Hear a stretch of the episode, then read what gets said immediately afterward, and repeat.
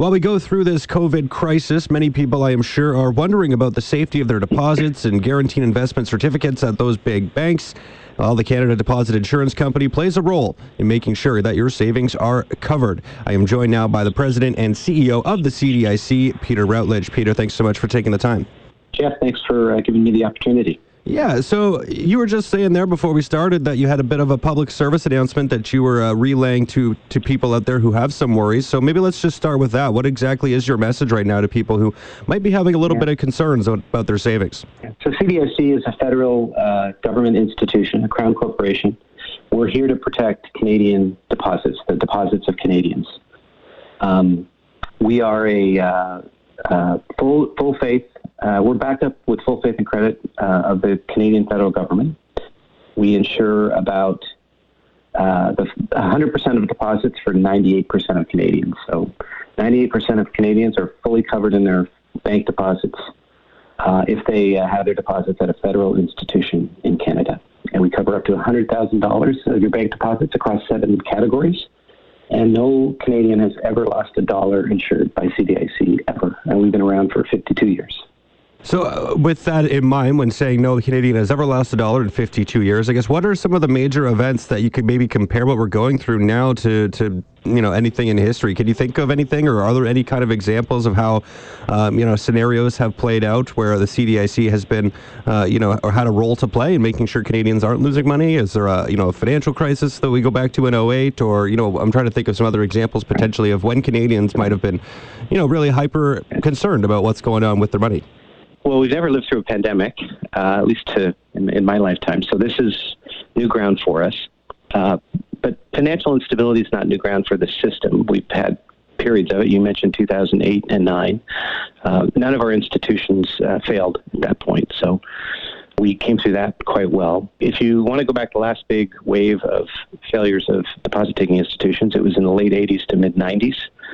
Uh, and we resolved upwards of 30 institutions. Uh, no one lost a, uh, a dollar of their insured deposits in any of those cases. And so we're, you know, this isn't uh, something that happens. Uh, you know, periods of financial instability, thankfully, are rare. Uh, this may be one of those times, and we're ready to go. And I think what you've what we've seen over the last two months, the response of our partners in the financial safety net agencies, uh, the Bank of Canada, the Canada Mortgage and Home Corp- uh, Corporation, uh, Department of Finance, the Office of the Superintendent of Financial Institutions.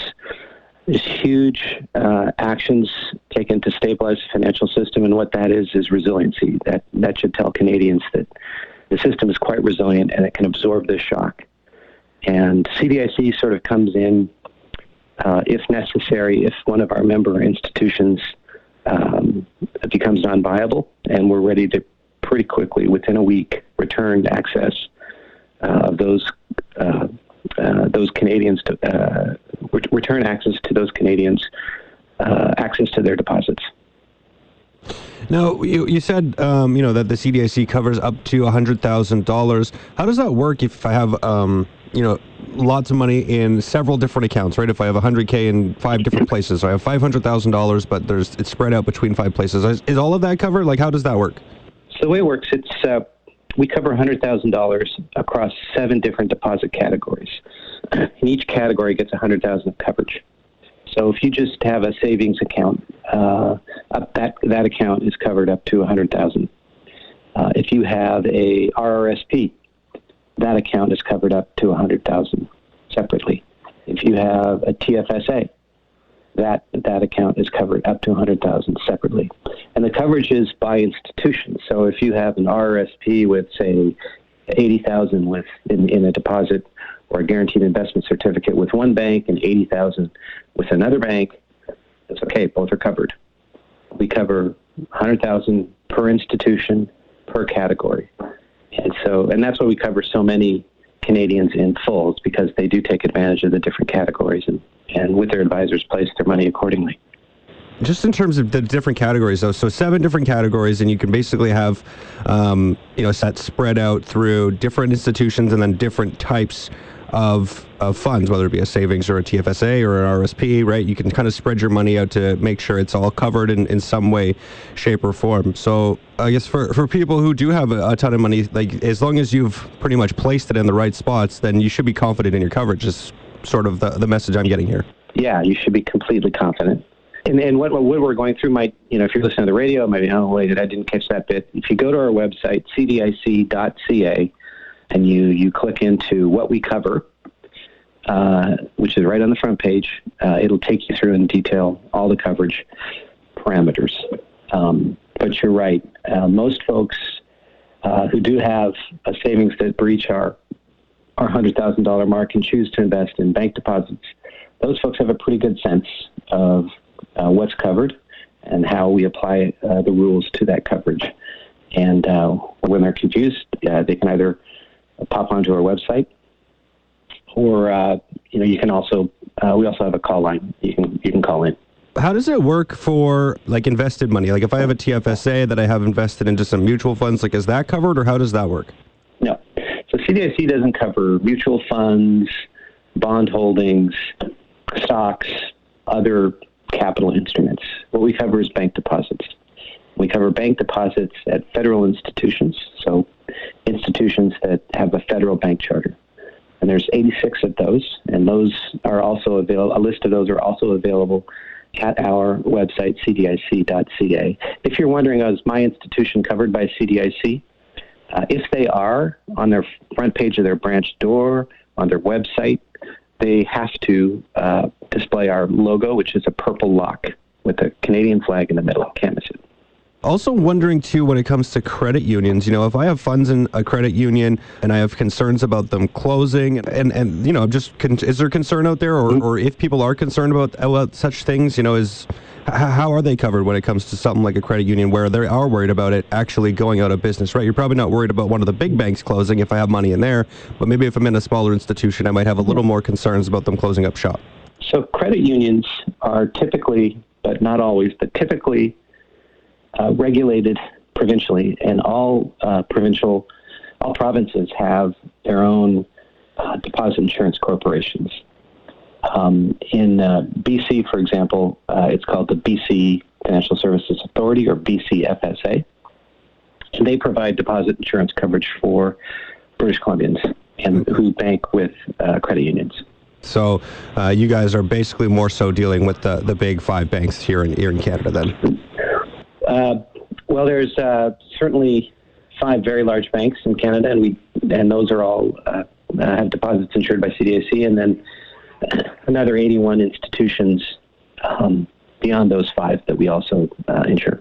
Awesome. Well, uh, that's about it. I guess uh, one thing I did want to ask if, if you know, if there was um, someone out there who uh, had some money in somewhere that did close up that was covered by CDIC, and they, they said they had been, uh, you know, sort of drawing away from their savings, and they're, now they're worried about, you know, where their next bit of money is going to come from. How do they get their money back? Yeah. I mean, the first thing I'd, I'd say to that is, um, if, if you are worried about that, I just want to reassure you, we have a, pardon me, really stable, resilient financial system, and on the horizon, such as it is, I'm not concerned about that.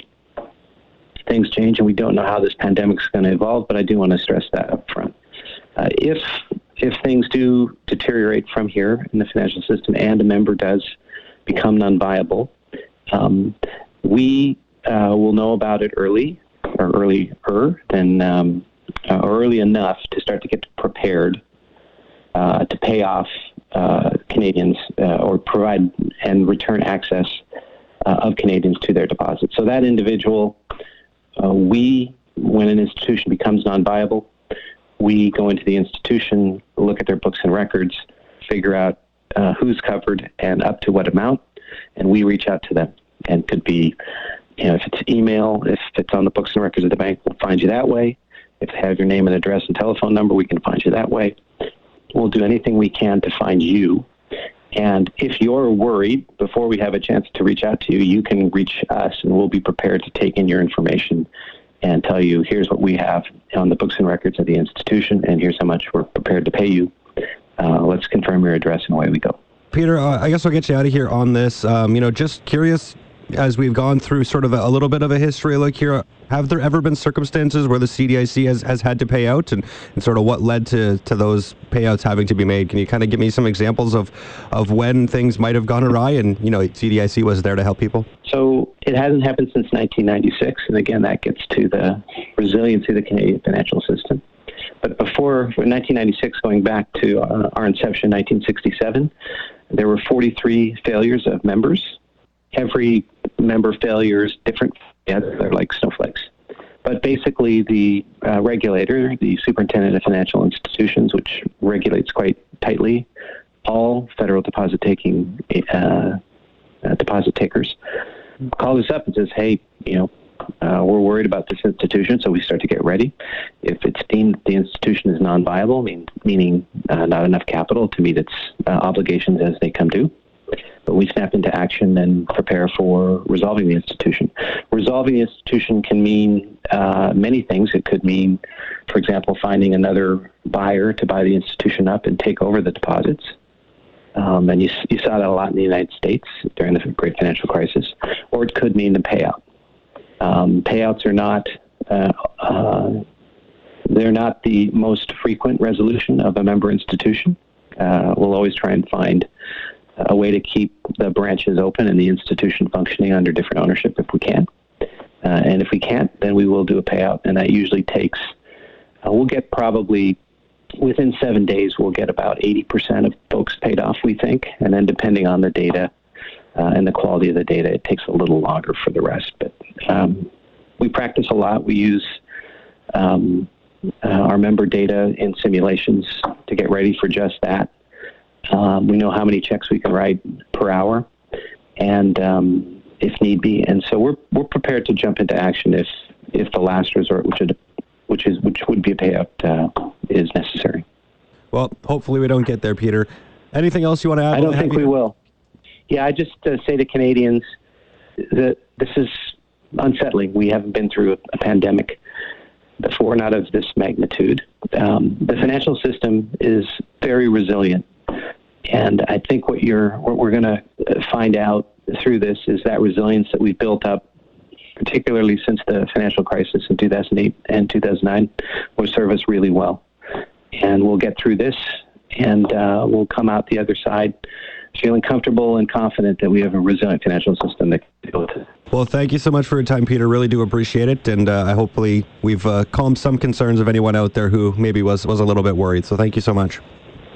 All right, and cdic.ca if anyone has any questions.